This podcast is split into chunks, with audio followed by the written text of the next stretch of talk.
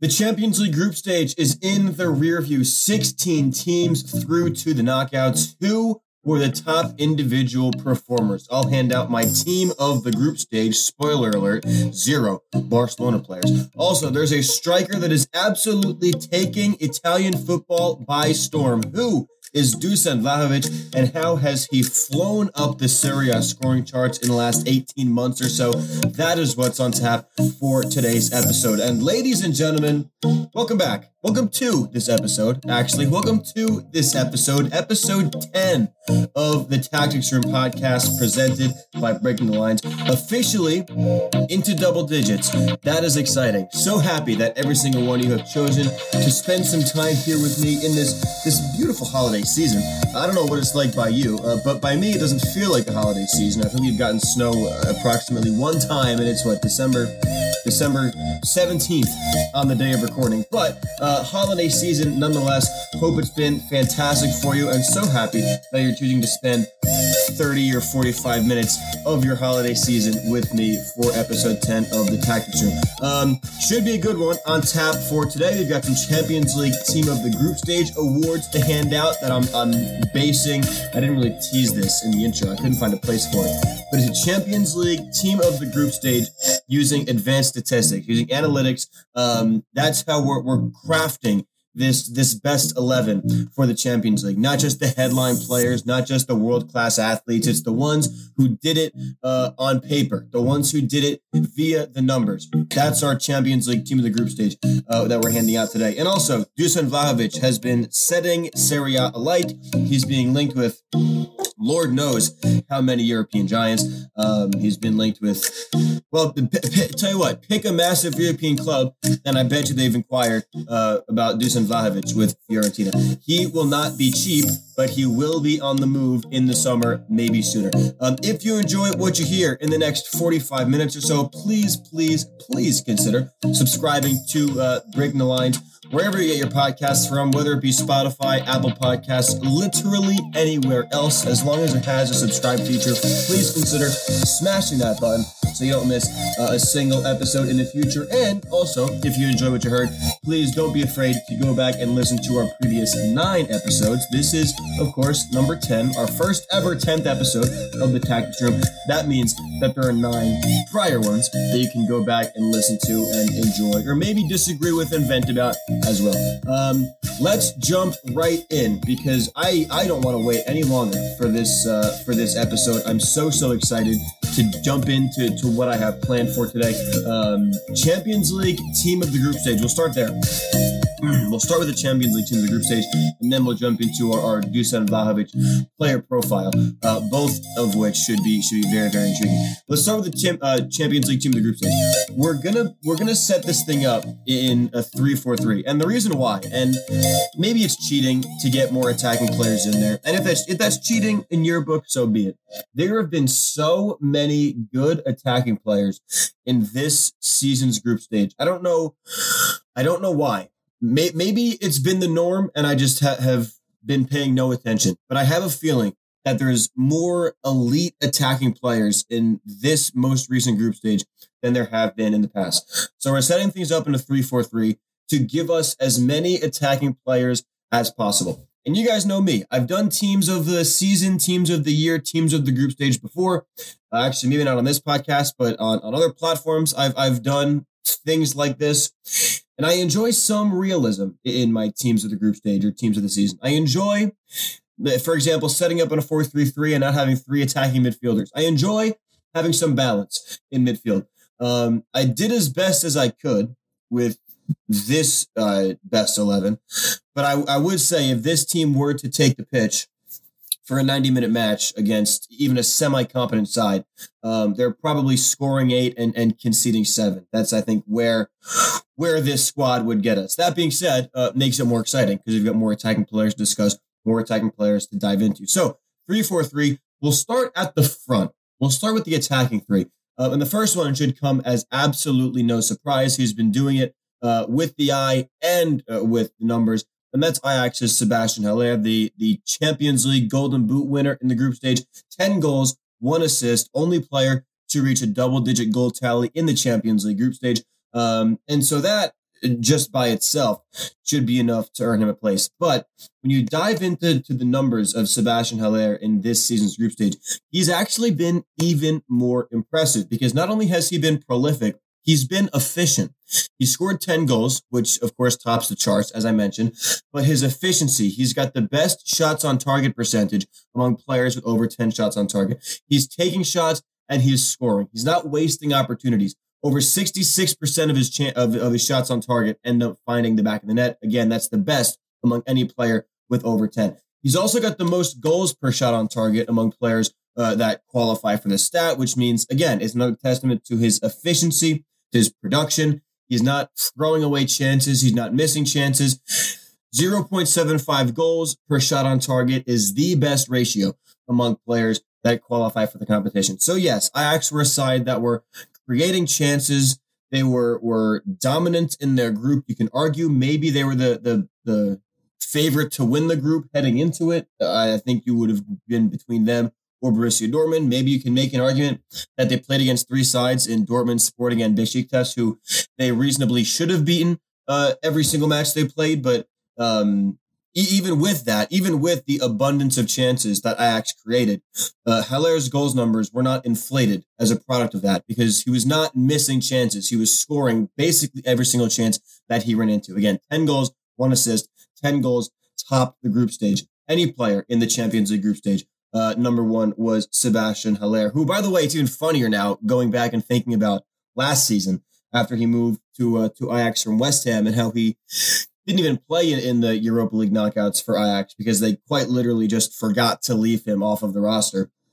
Um, I, I, bet Ajax looked twice before they submitted their squad list for this season's group stage, this season's Champions League, and boy, are they happy they did because Haller has been an absolute revelation. Um, behind him, I think he he was the only real lock, truthfully, in this attacking three because there have been some really, really strong players, both in terms of goal output, but also in terms of, of ball progression, chance creation. Um, go with a player like uh, potentially Haller's teammate at Ajax. Antony has been spectacular, particularly in the group stage in terms of ball progression, dribbling numbers, uh, assists, key passes. Leroy Sané was spectacular as well for Bayern Munich, but the second forward who I'm going to go for is actually Leroy Sané's teammate. It shouldn't come as much of a surprise, but Robert Lewandowski deserves a place in this uh, Champions League group stage best 11. Nine goals, two assists throughout uh, Bayern's six games against, see if I can remember, I should be able to, Barcelona, uh, Benfica, Dynamo Kiev. Uh, Bayern ran through that group, six matches, six wins. Lewandowski was standard. Lewandowski was as advertised. And again, I think Haller was the only 100% lock. Lewandowski was a 99% lock. He was spectacular as well. Actually, second most expected goals behind, of course, Sebastian Haller with six. Uh, also, he he. What's the best way to to phrase this? Lewandowski outperformed his expected goals by the second most, if that makes sense. So he scored nine goals on six expected. That difference, that plus three difference, is the second best behind guess who? Sebastian Haller which shows you that he's again he, he's finishing at a better rate than than your standard player. He's he's scoring more goals than you'd expect based on the chances that he's seeing, which for a striker of Robert Lewandowski's quality is expected, but that doesn't make it any less impressive. So second in expected goals in six, second in goals versus expected goals differential with a plus three. And similar to Sebastian Haller, he's been uh, efficient, he's been effective the second most goals per shot on target among players with over five, again, who qualify for that category. And number one, as you mentioned, Sebastian Haller. Sebastian Haller, 0.75 goals per shot on target.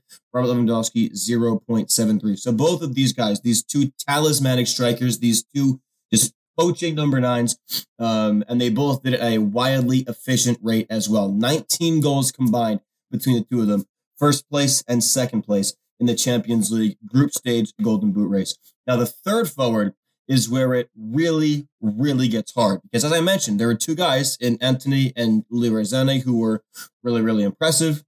Karim Benzema had a strong group stage as well for Real Madrid. He had a couple teammates who who overperformed and who who really left their marks, who we'll get into a little bit later. Um, but the third forward for me, and this one might come as the most controversial of the three, which would be a surprise because he's probably pound for pound the best player of the three. But the third forward who I've included in this 3-4-3 best 11 is Kylian Mbappe for uh, for PSG. And I know that that anytime you mention a player in this PSG attack, whether it be Messi, Neymar, Mbappe, Di Maria, whoever you want, in the Champions League specifically, it'll come with a little bit of a flinch because of how passive they look, I suppose, because of how uh, how how low rated they looked. They were, and they have been since the start of the season, both in the Champions League and domestically. They've looked a step behind. They've not been what we've expected them to be, but that doesn't take away from Kylian Mbappe's individual output, his individual production. Four goals, four assists. He was still providing plenty of end product for this PSG side, although they did look disjointed at times. Um, out of possession, they were horrendous. In possession, their build-up play was was uninspiring at best. But in terms of in the final third, Kylian Mbappe was doing some fantastic, fantastic things for PSG. Four goals, four assists, um, and in terms of of goal and shot creation, that's that's a number that I absolutely love. Is goal creating actions, shot creating actions once you get into the final third and into those dangerous positions, are you are you taking advantage of them? Kylian Mbappe did. Kylian Mbappe second in goal creating actions with eight, sixth in goal creating actions per 90 because he played in virtually every single minute that PSG played. Seventh in the competition in expected goals in 3.7. And of course, he scored four. So that's about on par with what he was expected to do. But um, when you look at this PSG side, as uninspiring as they was, as as disappointing you could say as it was, although uh, they did advance out of the group of deaths. Maybe that's the that's the the counter argument is PSG did advance out of the group of death that included um, Manchester City and RB Leipzig, and also Club Bruges, who absolutely should not be looked over in this discussion because they took points off of teams. I think, I mean, maybe they took a point off of a team, and that was PSG. But Club Bruges are no easy side to knock off either. Um, difficult group. Kylian Mbappe, eight total goal involvements, along with some of the underlying numbers that suggest that once we got the ball into the final third, not we, but once PSG got the ball into the final third, uh, Kylian Mbappe was doing what Kylian Mbappe was expected to do. So that's my attacking three: Sebastian Haller, Robert Lewandowski, Kylian Mbappe, and again, so many honorable mentions. Two that I have written down that I've already named: Leroy Sané, is is the first one off the bench, I think, in this metaphorical best 11. Antony was spectacular, the young Brazilian playing over on the right at Ajax, and he will only get better as time goes on. Um, Karim Benzema, who I said, even other Ajax players, Dusan, uh, Dusan Tadic was, was statistically very impressive. Uh, Steven Berghuis was a quality, quality number 10 for Ajax, who actually, I suppose you could make an argument to throw him in this, this midfield four. Uh, spoiler alert, he isn't, which is why I'm talking about him now. But uh, lots of really quality players that could have earned a place in this top three. But at the end of the day, I think you've got Sebastian Haller, Robert Lewandowski, Kylian Mbappe. Now, I know what you're thinking. And what you're thinking is where in the world is Mohamed Salah? Now, that's where I present to you, uh, this 11 would not live in a actual 90 minute match because I needed to find a place to shoehorn Mohamed Salah in. And that place is, is right midfield on the right of this midfield floor. Um, uh, obviously, I know he's not a, a right midfielder for Liverpool. Um, but these best 11s are never realistic. So I'm going to take advantage of it. God damn it. I'm going to take advantage of the creative freedom that metaphorical best 11s give me. There's nothing you can do about it. Well, I guess you can. I guess you can click off of this podcast. But if you were asking where Mohamed Salah is, here he is. He's in the team. I found a place for him. He's going to play and he's going to rip things apart on that right side. Mohamed Salah, absolutely in this team. Seven goals uh, across the Champions League group stage. Third in the competition in expected goals with 4.2. Also third in that goals versus expected goals differential plus 2.8. Like Haller, like Lewandowski tells you, he was finishing chances at a rate better than your average player, and he was doing it at, at one of the best rates in the entire competition.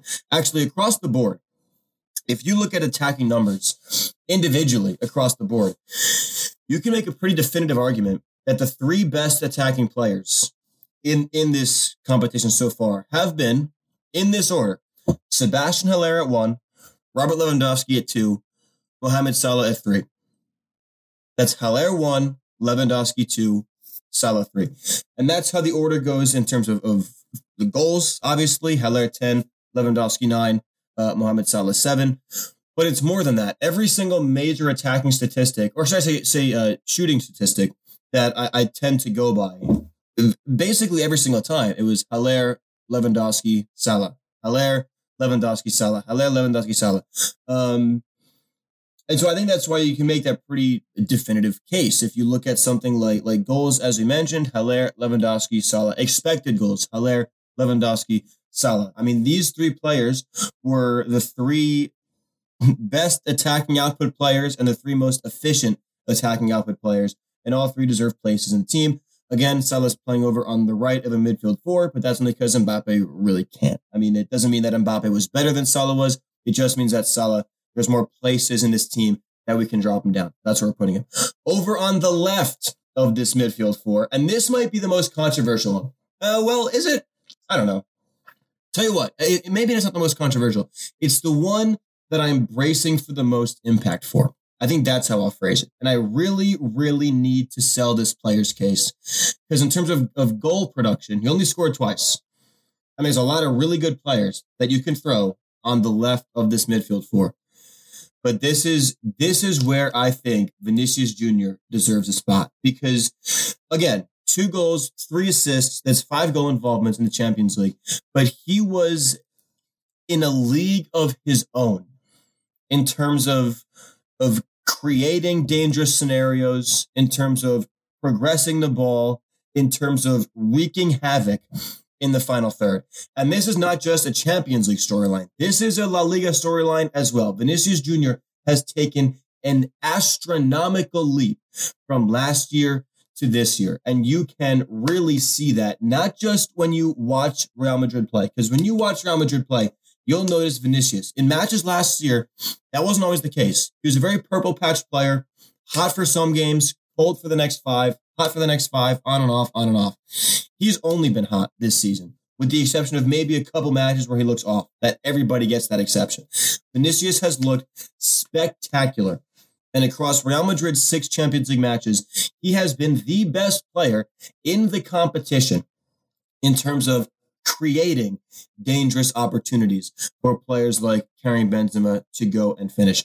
Third in the competition in goal creating actions with seven. But here, here's where I was the most impressed. Vinicius leads in all of these categories. He leads the competition in shot creating actions. It's not particularly close. He leads the competition in progressive distance carried. It's not particularly close. That means he picks up the ball, drives it towards the goal. He has the most distance covered in those situations, which means he's picking up the ball and he's running at the goal. He's getting you from defense to attack. That's what Vinicius did better than anybody else in the competition. First in carries into the penalty area, first in carries into the final third. But it's not just his dribbling. First in key passes. I mean, this guy was absolutely brilliant. And every single every single number just backs that up. And it's not just a numbers argument either because uh, uh, when you watch Real Madrid play in the Champions League group stage, and again, when you watch Real Madrid play domestically as well, Vinicius is the one causing the most problems. Only two goals in the Champions League, three assists, but it's everything beneath that, everything prior to that. His ability to turn defense into attack, his ability to make Real Madrid so lethal in the transition game on the counter, his ability to do it both with his running and with his passing. I mean, he has been wreaking havoc over on the left side of that Real Madrid attack. Um, and he, I, I think he's been one of the most spectacular players in the Champions League this season. That's why I've got him in the team. And he's been maybe besides Karim Benzema, maybe he's been Real Madrid's best player. He's been so, so good. And I'm so happy to see a player of his nature finally take the step that we've been expecting to take. Maybe it's come a bit later than we thought it would, but it better late than never. He's been fantastic for Real Madrid, an absolute match changer when he's on the pitch. Um, let's go to this this midfield pairing then, and we'll go with the more attack minded one of the two. There's a name that I haven't mentioned yet. Um, there's a name that I haven't mentioned yet uh, because I've been trying to put him off until now. Um, because he, he's been spectacular for RB Leipzig. Of course, Leipzig were eliminated from the competition. They're competing in that that Europa League playoff. I guess uh, still not fully sure of how that bracket works. I think the eight third place teams in the Champions League drop to play the eight runners up in the Europa League. Winners advance to play the Europa League winners. RB Leipzig are playing in that that that play in round, that third. Uh, the eight third place finishers versus the eight runners up. That's where Leipzig are now. Um, but even with that, Christopher Nkunku was spectacular for RB Leipzig. Seven goals and one assist, uh, overperformed his expected goals more than anyone else in the competition. And this is a competition that included Kylian Mbappe, Robert Lewandowski, Lionel Messi, uh, Mohamed Salah, and basically every other world class attacking player that you can name, except for Harry Kane. Um, salt in the wound. Christopher Nkunku was uh, brilliant. Seven goals on 2.7 expected. That's a plus 4.3 goal differential, which, as I mentioned, is the best in the competition. And when we talk about about that Haller, Lewandowski, Salah uh, hierarchy, if you will, that podium of, of spectacular attackers in the Champions League.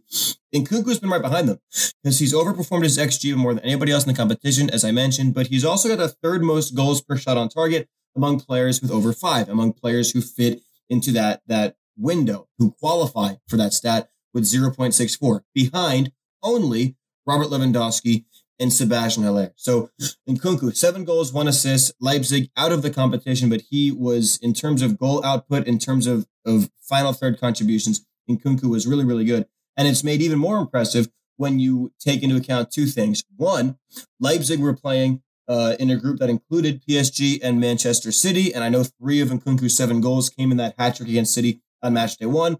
But uh, Nkunku had a hat trick against Manchester City on match day one. That's impressive in and of itself. And the other thing that's that makes this really impressive is this is a Leipzig side that, for as long as we've known, since they broke into the top tier of, of German football, they've been a side that that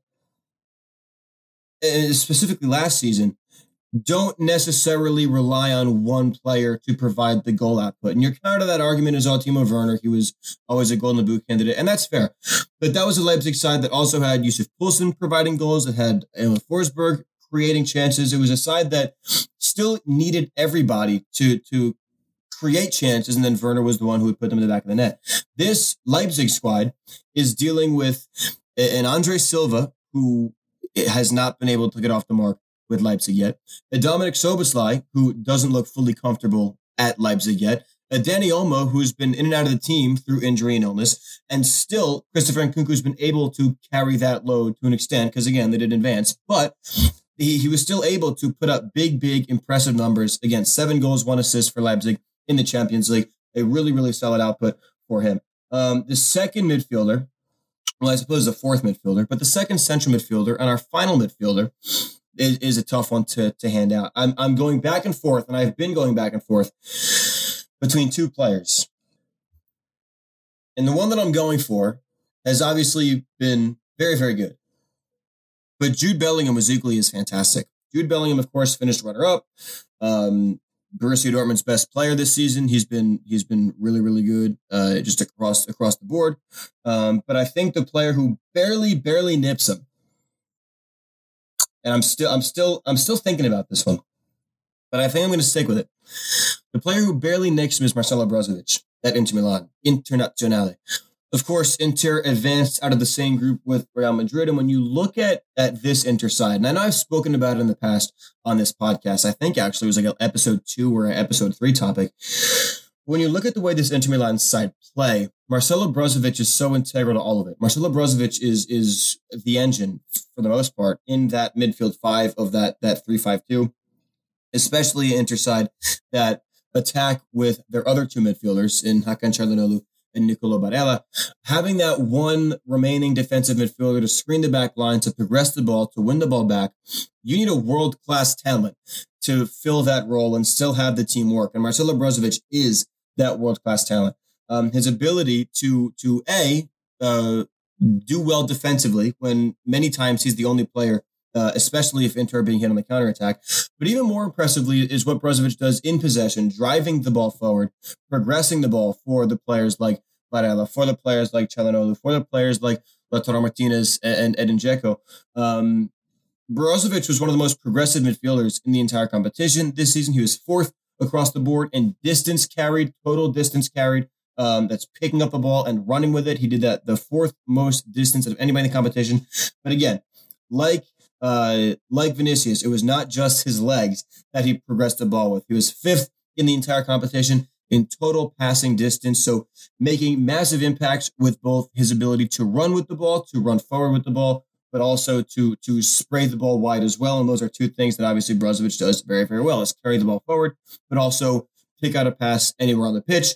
That's why he's been lauded as by myself and by others as the most important player in this interside. And that's why he's being recruited by some of, of Europe's, uh, England's, some of England's uh, biggest clubs, ones that need a defensive midfielder very, very desperately looking at you, Ralf Rangnick and Manchester United. Um, but there's a reason why Brozovic is always so highly regarded, and it's because of that. It's because for whatever reason, he's able to consistently he's doing the role of, of two players and he's doing it and he's making it look seamless. Brozovic, Marcelo Brozovic is my fourth and final midfielder in this team. So let's go through it one more time before we get to the three defenders who I'll try to go through a bit quicker. Um, the attacking three, Sebastian Haller, Robert Lewandowski, Kylian Mbappe. The midfield four, Vinicius on the left, Mohamed Salah on the right. And then in the middle, we've got uh, Christopher Nkunku and Marcelo Brozovic. And actually, now thinking about it, maybe this team does work because if you've got Brozovic playing in the middle of the midfield, maybe you can have Mohamed Salah and Vinicius Jr. just running up and down the flanks endlessly, uh, and just having Brozovic screen while Nkunku gets into the box as well. So maybe, maybe this team does work. Maybe this team does win the league. We'll see. Um, to this three man defense, I, I, I think I'm happy with it. I don't. There's there are a couple players who you have to have to go back and forth on and a lot of this as well comes uh, down to what do you what do you value most statistically in a defender? I think i tried to find a way to balance uh, attacking output and ball progression with uh, defensive solidity. And so the three defenders that i've used are ones that played for really uh, they, they played for sides that didn't concede very often. They played for sides that were very defensively strong but who also uh, progressed the ball well. The three defenders who also progressed the ball well and didn't just stand there and win the ball back. Three defend because there are plenty of them now in the Champions League, and I know that's not a hot take to to say that there are defenders who can both win the ball back and also progress up the pitch. Um, but there's plenty of them to choose from now. So in terms of best 11s, simply being an elite defender does not put you in a best 11 defense, as backwards as it sounds. You've got to be able to do a number of different things, and that's win the ball back, uh, put in tackles, not concede, paired with providing things offensively as well. So the first uh, defender in this team, uh, I don't think I've gone to Manchester City yet, but I'm going to now in uh, Joao Cancelo. He's been spectacular playing on usually the left side of a defensive four for Manchester City, two goals, three assists. But again, in terms of ball progression, Cancelo has been absolutely spectacular. And the one stat that stood out the most to me, uh, Cancelo is fourth in the entire competition. He's not fourth among defenders. He's fourth in the entire competition in expected assists with 2.3. Fourth, again, think about how many elite attacking players, elite wingers, elite number 10s, elite elite eight, number eight. I mean, think about how many elite attacking fullbacks. Think about how many elite players there are in this competition. And still, Joao Cancelo came fourth in expected assists. That is obviously the most among any defender. The next most is uh, is Dimarco at Inter Milan with only 1.5. And there's only four defenders, four traditional defenders, who have over one expected assist and Cancelo has 2.3. That tells you a lot about what he's able to contribute when Manchester City have the ball in possession. Um, 54 progressive passes as well. That leads the entire competition. A progressive pass is one that travels at least 10 yards closer to the goal. 54 of those. He's third in the entire competition and carries forward. So another player who's doing it with both his legs his ability to run, but also his ability to pass. Joao Cancelo, and I've been, and credit to, to I don't know, I don't know if you're listening, Chris Maisto. Uh, you may be, you may not be. We've had this conversation. Uh, Joao Cancelo versus Achraf Hakimi. Now, let, the record show these conversations came early, early in the season, uh, before Hakimi's form took a bit of a dip. But I was not fully on board with the Joao Cancelo best uh, fullback, best wide defender on the planet argument yet. And I'll tell you what, I'm a lot more open to it now than I was two or three months ago because this guy has been spectacular. And it, it, it shocks me to, it, it's even more impressive knowing that, what, two years ago, 18 months ago, Manchester City were willing to offload him because of a man named Ben Mendy. Um, oh, how the tables have turned. Joao Cancelo has only gone and turned into one of the most effective and world class fullbacks on the entire planet. Uh, the last two defenders in this team, both center backs. Uh, the first one comes by way of Bayern Munich. New addition, uh, Upamecano. He's been really, really good uh, for this Bayern side in defense. He's the best defender in the Champions League best defense. Bayern only conceded three goals across their six matches. Um, so there's your defensive output. We already know how good of a 1v1 defender Upamecano is. Big, physical, but also very cerebral in the sense he understands where attacking players are going to move. He makes winning the ball back look very, very simple. Um, but in terms of, of progressing the ball, he leads Bayern in progressive distance carried. He's not afraid to. We see so many times center backs win the ball back and immediately look for the first passing outlet, look for the first player they can find, even if it's back to the goalie. They look for the first player who, who just to get rid of it. Um, Upamecano is not necessarily that player. He leads Bayern in progressive distance carried. He win the ball back, and then instead of looking for an outlet right away, he'll carry forward if he has the space to do so. Um, he leads Bayern defensively in tackles plus interceptions. So again, he's winning the ball back. He's getting into passing lanes. Um, and then he's taking the ball and he's driving forward with it. But there's one stat that really kind of impressed me, and I I don't know if this is an end all be all take or if this is you know the the silver lining, but it's a neat a neat thing to throw in because of how many talented players this Bayern side have, uh, how many world class players this Bayern side have. Um, Dayot Upamecano leads Bayern Munich in on off expected goal differential, and essentially what that is is expected goals conceded or expected goals scored, expected goals conceded. Finding the difference between those two when a certain player is on the pitch versus finding the difference between those two when the player is off the pitch. So I I I, hope I explained that well because it is it, there are a couple layers to it because you've got to find differences uh, or you've got to find like like the, the ranges between like four or five well three different things um but Dayot Upamecano has the biggest advantage in that stat among all Bayern players, which suggests, and this is it's similar to a plus minus if you follow NBA basketball. It's similar similar to a plus minus. Bayern are just better when Upamecano is playing. Bayern just they they whether it's they concede less or they score more because Upamecano contributes to both of those things.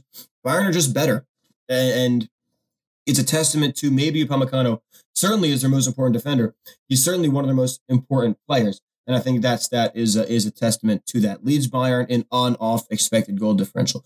Um, my third defender, we've gone Cancelo, we've gone Upamecano. We're going to go back to uh, to an English side and actually to the the current title holders, despite not having mentioned them yet.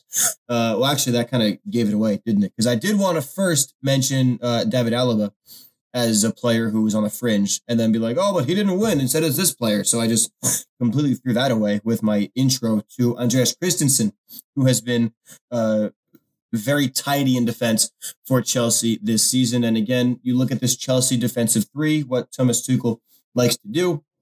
Uh, and these defenders are crucial in in the way that Chelsea win the ball back and progress the ball and build up play. I mean, I think I don't know if it's still the case, but I, at some point, not too long ago, Chelsea's defenders had more goals than Chelsea's forwards did. I mean, it, it's it's very obvious and it's very easy to see just how big of an impact the defenders are supposed to have in a Thomas Tuchel Chelsea and how involved with the build up and the progression they are contrary to a, a, standard, whether it's a flat four or a back five or whatever, where the center backs maybe aren't doing as much. That is not the case in, in Thomas Tuchel's Chelsea. And Andreas Christensen and also Antonio Rudiger, we can't speak about one without forgetting the other. No, we can't speak about one without speaking about the other, I think is what I meant to say. They're both, I mean, they, they have both seen a massive turn in form since before Thomas Tuchel came in. We're seeing Antonio Rudiger linked as Real Madrid's uh, number one transfer target in January.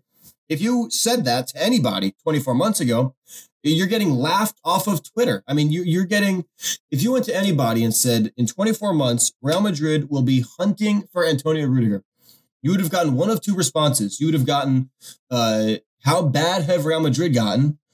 Or you would uh, you'd be like, oh, we're thinking of a different Antonio Rudiger. You would you would never be taken seriously for a day in your life on that app if you said that.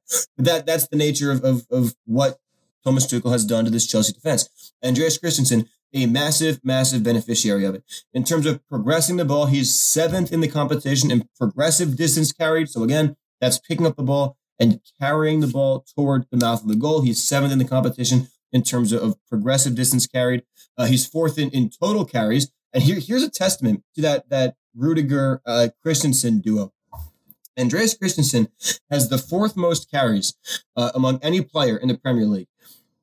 Only three players have more carries than he does, and one of them is Antonio Rudiger. He's second. I mean that that should tell you a lot about what Thomas Tuchel wants to do with uh, with his defenders. Also sixth in total passing distance, which tells you that he's winning the ball and he's being looked at as in terms of distribution in that defensive three. He's being looked at as the one to to spray the ball across all parts of the pitch. Sixth in the competition in total passing distance, and just across the board, this has been a Chelsea side that is hard to crack uh, defensively, and we expected that because under Tuchel. Um, they, they've just been a very defensively sound side, right? They've been a very defensively sturdy, tough, a tough nut to crack. This Chelsea side have been. They only conceded four goals, but regardless, a very impressive performance defensively from Chelsea. So Andreas Christensen is my my third and final defender. So again, before we get to the keeper, let's go through this one more time. Again, it's a three-four-three. Christensen, Upamecano, Cancelo in defense, a midfield pivot of Brozovic and Christopher Nkunku, the wing backs, wide midfielders, whatever you want to call them in this certain shape, Vinicius and Mohamed Salah, and then an elite attacking three of Sebastian Haller, Robert Lewandowski, Kylian Mbappe, and the man behind all of them, the man in goal, is one of two players. Because when you look at, at goalkeeper statistics, there, there's well, first of all, there's not a whole lot to go off of, but also there's really there's been two who have been uh, a, a, cut above, I'd say, and one of them is is you wouldn't be too surprised by, but the other one is Odysseas Vlachodimos at Benfica, who has uh, defensively uh, been very very good relative to Benfica's actual uh, uh, defensive record. Um, the stat that I I really like to go to when measuring goalkeepers uh, is a stat called post shot expected goals. And the reason why that specifically is one that I, I use so heavily is because it essentially takes the defense entirely out of the equation. It, it, it takes the defense entirely out of the equation because you might have a goalkeeper who concedes in a, in a six match group stage that concedes four times, um, but only faced five shots. And so you're looking at that. Oh, four goals conceded in six matches. That's fantastic. Well, no, you he saved one of his five shots faced. Um, but on paper, four four goals conceded in six matches. You're lauding them as as the next uh, whoever insert elite goalie here. Um, conversely, if you've got a keeper who conceded 15 times in six matches. You're looking at that on the surface as, oh my gosh, that's horrific. But if they face 40 shots or 50 shots because their defense is a wet paper towel, well, then you look at the at the situation a bit differently. So post shot expected goals only takes into account the goalkeeper's ability. Um, and what it does is it every shot they face, they take in the, the expected goals of that specific shot. And then the only thing you're looking at is the expected goals of the shot versus the goalkeeper save got nothing to do with shots faced. It's got nothing to do with save percentage, which is a uniquely American statistic uh, for all of you hockey fans out there. Save percentage is uh, the it's written in scripture in, in, NHL discussion, but in football slash soccer discussion, it's essentially meaningless. Um, Post shot expected goals is the stat that I would strongly recommend using in terms of, of measuring goalkeeper production. Uh, Odysseas Vlachodimos was really, really good. But the keeper who I think did him one better is the one who's less surprising is, is Thibaut Courtois, who is really, really good for this uh, Real Madrid side. Plus 2.7 post shot expected goals was the best in the entire competition. Uh, just barely, barely nips out Vlachodimos. Actually, there were P1 and P2. Three goals allowed as well for Courtois. That was tied for uh, the Champions League's best defensive record with Bayern Munich. So Courtois was my, my first keeper, Vlachodimos, a close, close second. I don't want to hear the Neuer shouts. I don't want to hear the Mendy shouts. I don't want to hear the Alisson shouts. I get it. You've got a world class keeper. There, there's more than one. That's all I'm saying. There's more than one. Just because he's not in the best 11 doesn't mean he wasn't good. And for some reason, goalkeepers are where the most debates are. And I, I can't explain it. Maybe it's because you don't have a whole lot to go off of. But Goalkeeper is where I always see the fiercest debates. I don't want to hear them. I've made my case. I've used my stats. If you disagree, so be it. But let's do it cordially, along with everything else in this best 11. Um, let's go through it again. Courtois in goal. Defensive three, Cancelo, David Upamecano, Andreas Christensen. A midfield four, Vinicius, Marcelo Brozovic, Christopher and Nkunku, Mohamed Salah.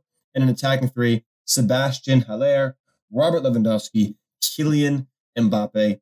Uh, damn good 11, if you ask me, that lacks defensive balance. But again, maybe Brozovic there means you don't need any defensive balance because uh, he does the role of about seven different people all at once. So that's my 11. That is my Champions League best 11, my, my team of the group stage. We'll try to do one for, uh, for the knockout stages as well. They're going to be fantastic, by the way. This is going uh segueing a little bit, but uh the Champions League team of the group stage. No, not the champion. We just did the Champions League team of the group stage. The Champions League knockout phases. Expect some heavy, heavy content for. I'm already planning who I'm going to get on the show to preview the round of 16, and it's probably going to be some people who you guys haven't heard from yet, um, who who or who have been planning to get on the podcast eventually.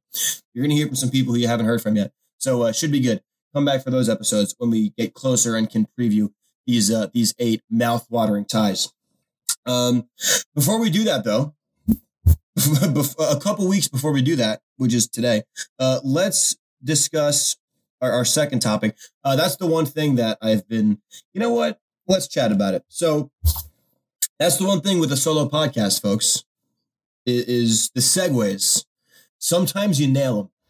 Sometimes you, you sometimes you just you segue from one topic to the next, and you're like, I couldn't have made that better if I tried. Other times, it's like you're attached to the back of a U-Haul over a bumpy highway, and it, it's it's it's uncomfortable, it's unnatural, and you know it felt clunky, but there's nobody to bounce off of. That was one of those segues, so forgive me. We're going to talk about Dusan Vlahovic now. We're going to discuss this guy because I want listen. I got I got plenty. Here's my thing: is I've always got plenty of content for both. You guys don't know this, so maybe you do. You probably don't. I'm I'm essentially reading off of a massive Word document that I have open because uh, before these podcasts go, I don't just talk off the cuff for these podcasts. Might sound like it, it specifically moments like right now where I, I kind of am talking off the cuff. But when I'm discussing like a topic, it comes from hours of, of, of research and stat hunting, all that. And I've got all that stuff written down. So the Champions League team of the group stage, I'm confident with. I'm comfortable with. This Dusan Vlahovic bit, confident, comfortable with it. The the 12 seconds in between, oh Lord, hold on. You never know what you're gonna get. We're playing Russian roulette. You could get a fantastic segue. You could get a god awful one. So forgive me because that one was god awful. But let's talk about Dusan Vlahovic. What do you say? Let's talk about this guy because he's been he's been taking the world by storm. Okay, he's been taking Italian football by storm. He's been spectacular. Who was the guy 24 months ago? You probably knew. Maybe you didn't. I kind of did. Not a whole lot. Certainly less than now. But this guy's been spectacular. Um, if you don't know who Dusan Vlahovic is, he's a, a well, he's a, a physical beast paired with a, a really, really smart player. I definitely could have phrased that better. He he is he he is. I'll tell you what. He's a doctor in the mind of the Incredible Hulk. That is Dusan Vlahovic. Very very cerebral, but also just a, a physical beast. That is Dusan Vlahovic. Um, the biggest part of his game is his goal scoring output at Fiorentina. Uh, burst onto the scene last season with 21 goals in Serie A. He's only gone and won up that this season with 15 already, uh, 10 non-penalty goals. That 15 tally leads all of Serie A. So the departure of uh, Cristiano Ronaldo has not helped only just Paulo Dybala, but also Dusan Vlahovic, because he can full, fully claim that throne at the top of the Serie A goal scoring charts. Uh, 36 goals across the last season plus in Serie A for a Fiorentina side that, uh, you know, a season ago were, were not uh, prone to these beautiful attacking movements that, that made your jaw drop. I mean, Fiorentina were battling relegation a season ago, and their biggest, undoubtedly, their biggest source of joy was this this star striker who uh, who was making a name for himself on the global stage in Dusan Vlahovic. But it's not like Vlahovic is playing for an Inter Milan or a Napoli or a Lazio who just create chance after chance and and you know you've you've got to have two broken feet if you don't score double digit goals. The striker on those teams. That's not that's not Fiorentina. And so Vlahovic putting up the numbers he's put up has been uh, even more impressive knowing the team that he plays in. Um, but the, as I mentioned, the biggest part of his game is the goal scoring output 21 last season, 15 already this season, leading Serie A, and everything stems from his big physical build. He's a physically imposing player, six foot two, 183 pounds. For my European viewers, six foot two is about 180, 190 centimeters. Yeah, 187, 190 centimeters. Uh, I can't convert uh, pounds to you know, anything because pound is such a, a, bizarre statistic in and of itself. Uh, but 183 pounds, uh, six foot two, a nightmare for defenders to to grapple with. And that's why one of the most consistent things you'll see Vlahovic doing is pushing against opposition defenses, getting up in the face of a center back and trying to trying to move them towards their own goal. Because he knows that he'll win most physical battles, but that'll also open up space behind him for his midfielders to get into. He'll push the defensive line back. His midfielders can get into that space. He'll have his way with most center backs, which is what makes him one of the things that makes him very, very dangerous. Uh, that physical build leads into him being uh, spectacular in the air. He's very, very good in aerial duels. He wins 43, almost 44% of his aerial duels, uh, 71st percentile of strikers in the top five leagues.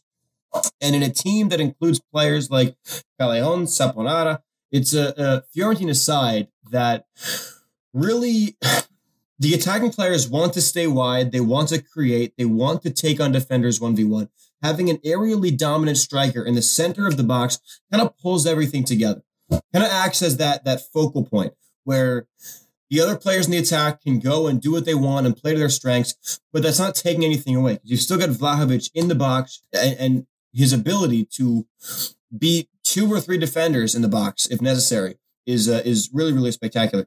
Um, pulls everything together. He's instructed to get into the box when the ball is in the final third. No surprise although he is a player who does contribute in the build-up from time to time. When the ball's in the final third, Vlahovic is grappling with the defender inside the penalty area, like clockwork, every single time. Um, his physicality allows him to win fouls at a fantastic rate. He draws 2.5, almost 2.6 per game. That puts him in the 86th percentile among strikers in the top five leagues. Um, and he wins them. And this is where we'll kind of pivot into his his ability cerebrally, not just physically. He's able to win fouls so consistently because he knows what to do with his body. He wins every time Vlahovic draws a foul. Almost every time Vlahovic draws a foul, it's because he's he's effectively placed his body in between the ball and the defender. The defender, who most of the time is is undersized, is just looking for a way around him. Because again, Vlahovic will back into you, he'll grapple with you, and then when he's on the ball, you're not going to get it from him. That's what partly makes him so so effective in well, okay, I wouldn't say so so effective, but he plays a role in, in Fiorentina's buildup. He's certainly not a player like Karim Benzema or a player like, uh, forgive me for my bias, but Harry Kane, who drop deep and and look to really play almost in line with the midfield or get into wide channels and, and create, create, create. It's not Dusan Vlahovic, but he still plays a pretty important role in the sense that he can drop into the half space and be a long outlet for the center backs. He can be uh, that pivot from moving the ball horizontally for the the lesser physically gifted players, we'll say. In this Fiorentina side, he can be the player who holds up play for two or three or maybe even five seconds while the other while all his, teammates kind of get into their positions. Um, he does play a big role in terms of Fiorentina's progression. But he's not just a big body that bangs in goals, despite his ability uh, to leave an impact on the game with just one chance. He is that striker. He is that striker who can who can score, who only needs one chance to score, but he does a whole lot more. His understanding of space and positioning, as I mentioned, he pushes against defenses to create space behind, but he also drops into those half spaces, plays one touch passes wide, opens up channels. He's very, very positionally aware in all senses of the game, but specifically in the penalty area because his movements in the penalty area. I mean, you want to talk about a player with striker's instincts. Dusan Vlahovic in the penalty area the way he manipulates defenders, the way he finds pockets of space, the way he jumps in front of, of other players at the last second to get a toe in uh, to, to put a shot on goal is really, really impressive. Um, and that's one of the things, one of the underrated things about Dusan Vlahovic's game, I think, is his, his, I don't know if cerebra- cerebrality, definitely not a word, his, his, his smarts, his sports smarts, his striker smarts are are very very impressive, and they resemble some of the best strikers in the world. His ability, his his understanding, and his ability to find pockets, get into them, and have his way with opposition defenders close to the goal. Um, he's got sneaky pace. He's dangerous on the counter. He's not a static player. This is a Fiorentina side who, uh, when you watch Fiorentina play, more last season, uh, sometimes this season though, they won't aggressively press you. They're not in that upper echelon. They're not one of the seven sisters of Italian football. Um, so that might trick you into thinking that Vlahovic is not a player with the high energy, high motor. He likes to sit back. He likes to to only wait for Fiorentina to win the ball back, and then he springs into action. But that's not the case at all. It's just because Fiorentina are inherently not a super high pressing side against better opposition. They're sitting a bit lower to win the ball back and then to break on the counter. Uh, Vlahovic is a player with bundles of energy, loads of loads of energy. He will almost a seemingly unending motor is what Dusan Vlahovic brings. Um, and that that's what makes him. You know, I, do I think he's he's a complete striker yet in the sense of of a, a, striker with no weakness? I wouldn't say so. I don't think. I mean, he's he's still very very young. I believe he's only 21 years old. Um, but he's he's on his way to getting there. And obviously, you look at his game now, and what you're most drawn to is the goal scoring. That's obviously the best part of his game for now. Um, but to that point, it is a bit easy for a player like Vlahovic to sometimes go missing in matches if he's not getting the service he requires because he's not as involved in build up play as some of those other strikers I mentioned. He can't drop super, super deep either to pick up the ball like in midfield because Fiorentina don't have the players who can fill into that space while he's while he's dropping deep. So do I think Vlahovic is a complete forward with no weakness? No. I, I think there's very, very few, if any, players who, who really fit that characteristic. Um, but he is still one of the most promising and exciting young talents. Um, certainly one of the most promising and exciting young strikers that there are. And I think you look, you, you think of young strikers who are who are physically dominant, just poachers who aren't just goal scorers. I think the first name you think of is Erling Haaland. Uh, but Dusan Vlahovic is not far behind. Obviously, Haaland is a generational player. The jury is still out on Vlahovic. Uh, of course, we'd like to see him take that next step and see if he still produces at the same level like like Haaland has. But in terms of build and skill set, um, you know, maybe Haaland is a bit quicker, but those two are, are more similar than you than, than different, without a doubt. And uh, we all know how electrifying and how much fun Erling Haaland is. Dusan Vlahovic is a player who is capable of putting up similar numbers in a, in an equally difficult league. So Dusan Vlahovic, exciting young talent. I wanted to to profile him a bit more deeper than just a a, a bet the bank would, if that makes sense, because he is an exciting player and he is going to earn his move somewhere sooner rather than later. So that's Dusan Vlahovic. That's my Champions League team of the group stage, and that's episode ten. That that will wrap things up. So um, I hope, I hope, I hope you all very much enjoyed what you heard over the last. I know I said 45 minutes. It's more like 57. Um, that being said, I thought it was a good conversation. I, thought it was a good discussion that we had. Um, if you enjoyed what you heard, please do two things for me. Please considering, please consider following us on social media. And that's a couple accounts I'm going to throw at you.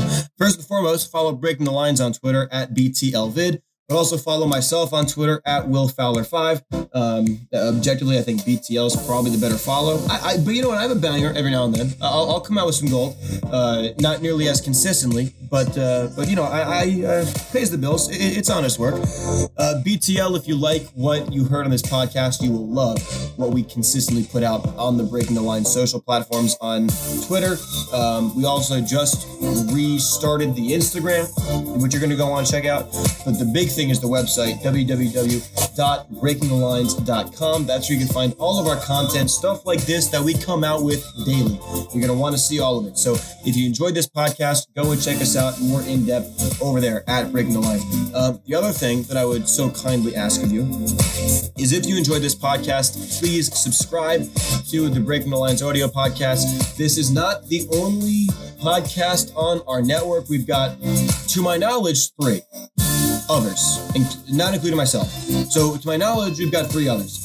And those are Cortalinhas, which is uh, Zach's Portuguese football podcast, uh, Casa de Linhas, which is a spectacular uh, French football Ligue podcast. And then I'm going to Americanize myself with the pronunciation of this podcast. But our Calcio Italian podcast, Area di Rigore. You're going to want to go and check that one out as well. Uh, Portuguese, French, Italian football, all covered on our airwaves, along with, of course, the Tactics Room, which hopefully you appreciate just as much. Nine more episodes of this podcast if you want to go back and take a listen. 10th is the best one, if I say so myself, because we're trying to constantly improve here at Breaking Line. We're trying to get better with every single episode. So the 11th will be better than the 10th, the 12th will be better than the 11th, but those last nine episodes are still go are, are still still worth a listen, if I have to say. I still think I would strongly recommend, in my objective, objective viewpoint. Um, that'll do it for me. I'll quit the rambling. Thank you so much for tuning in. I hope to metaphorically see you all right back here for episode 11. My name is Will Fowler, and you've been listening